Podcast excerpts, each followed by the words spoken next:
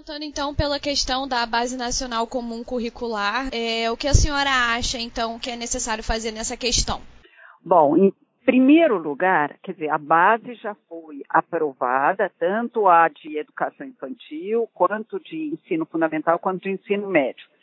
Agora, ela precisa, e na maioria, maior parte dos estados já foi, ser traduzida em currículos estaduais e municipais, a parte referente à educação infantil e ensino fundamental, que eu disse que já foi na maior parte dos estados.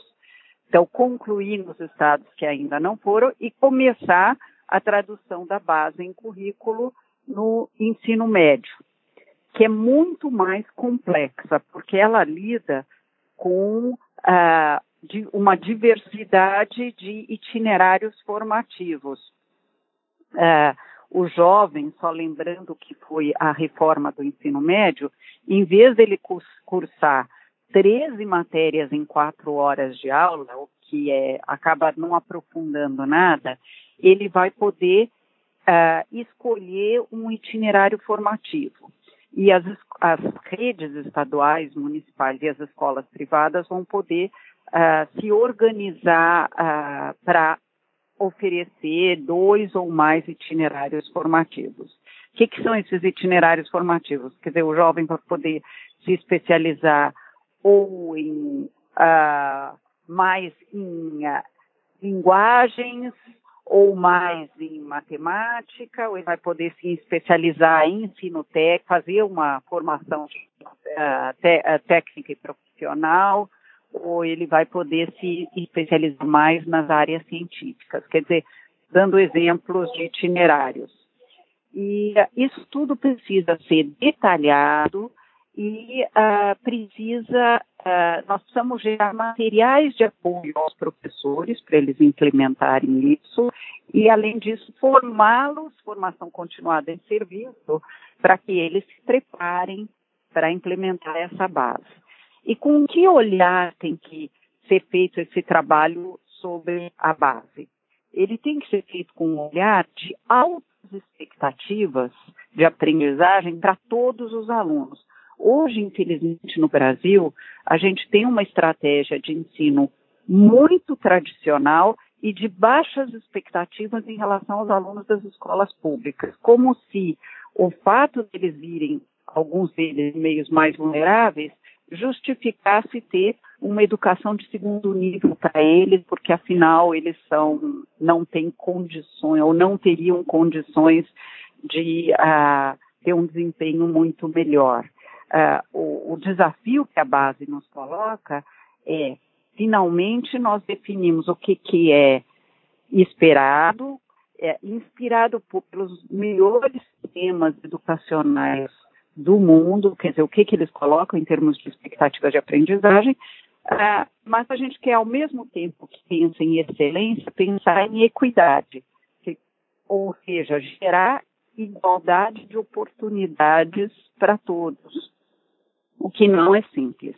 Então, em relação à base, eu acho que são essas as nossas tarefas, é fugir de discussões ideológicas e centrar fogo em, em dotar crianças e adolescentes com as competências que eles precisam, tanto para uh, aquilo que a gente ainda não conseguiu, que é as competências mais do século XX, mas ao mesmo tempo trabalhar com as competências do século XXI que vão deixá-los prontos para aquilo que vai vir com a quarta revolução industrial, em que tantos postos de trabalho vão ser extintos. O segundo tópico apontado pela senhora como uma das prioridades foi a formação de professores no ensino superior, né? A senhora pode explicar melhor essa questão? Quando a gente fala de formação de professores, a gente pensa em dois níveis de formação. O que a gente chama em educação de formação inicial, que é a formação que o professor recebe na faculdade, que é a formação no ensino superior, e a formação continuada em serviço, que é isso que o professor que já é professor precisa para se atualizar constantemente. Então, esse ponto diz respeito à formação inicial dele. Uh, infelizmente, a formação que a universidade oferece para o professor no Brasil, ela é excessivamente teórica, muito focada em sociologia da educação, história da educação, filosofia da educação e muito pouco na formação para uma profissão.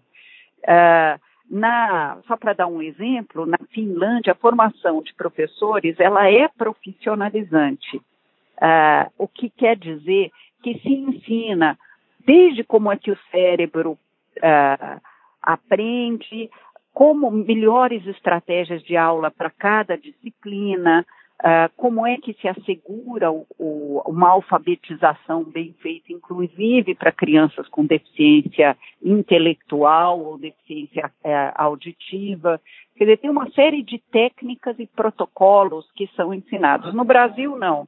A gente acaba achando que basta ensinar uh, sobre os pensadores da educação uh, que isso se resolve. E é bom lembrar que, dada a baixa atratividade da carreira, os salários não são uh, não são bons comparativamente a outras profissões, o reconhecimento social do professor é baixo, isso acaba levando a que uh, os professores, uh, nós tenhamos os alunos, muitas vezes os alunos mais fracos no ensino médio, optando pela carreira de professor. Então, eu somo a, a, a, professores com um repertório reduzido de técnicas e de processos de ensino e eu na universidade acabo preparando não para a prática, mas para pensar a educação. Acho que uh, essa combinação não tem como dar certo. O Ministério da Educação preparou na, no, na, na administração do Rossielli, lá no, no, no período do Temer, uma, uh, uma base nacional docente. Quer dizer, da mesma maneira que tem a base nacional comum curricular, uma, um pré-currículo para as faculdades de educação sobre como e licenciatura, sobre como preparar melhor os professores. Uh, infelizmente, o ministro Ricardo Vélez retirou do Conselho Nacional da Educação, onde tinha sido remetido, para reanalisar isso e não fez nada a respeito.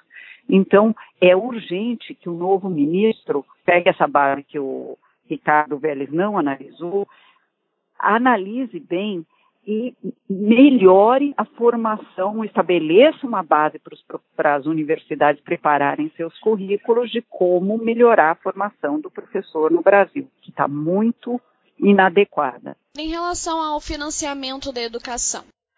Bom, nós temos hoje, uh, e muita gente fala disso, o gasto como porcentagem do PIB uh, superior à média da OCDE. E isso faz as pessoas pensarem que a gente pode cortar as despesas em educação básica.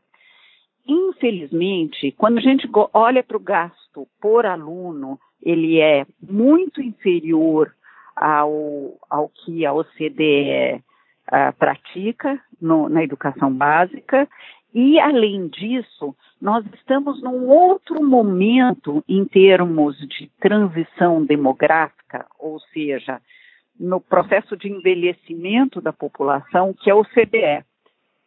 Nós ainda temos muitos jovens ah, na nossa população.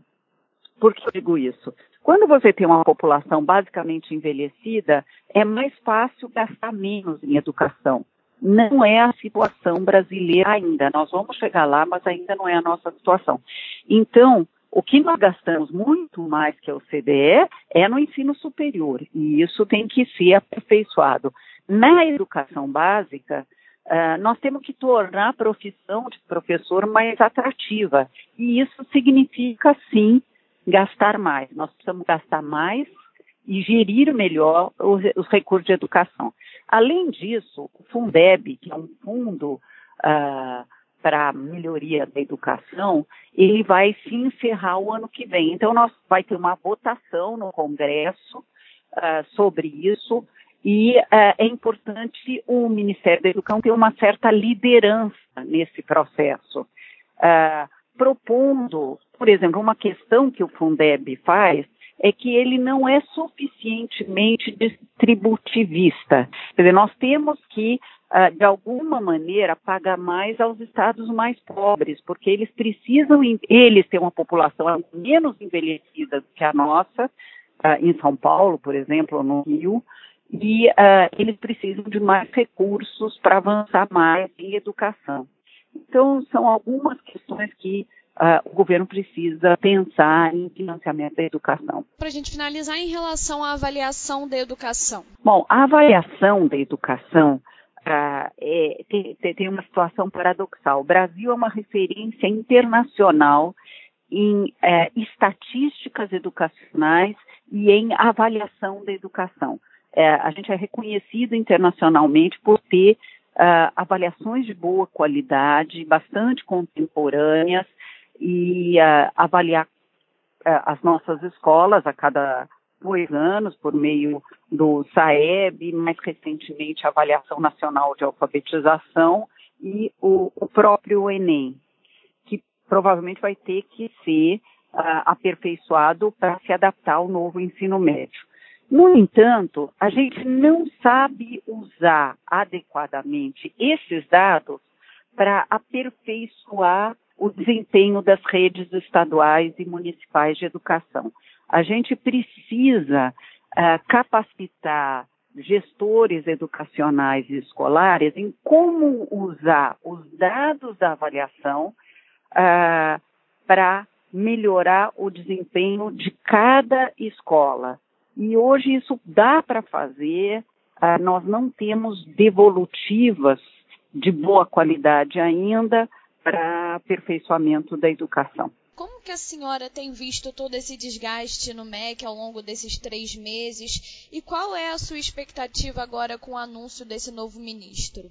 Bom, o, o desgaste para mim está relacionado ao fato de que o MEC preferiu agendas ideológicas e embates internos, conflitos internos, uh, do que lidar com a grande urgência que nós temos na educação, que é o fato de que crianças e adolescentes, apesar de estarem em sua maioria nas escolas, eles não estão aprendendo como deveriam. Essa é uma urgência, isso deveria mobilizar o país inteiro.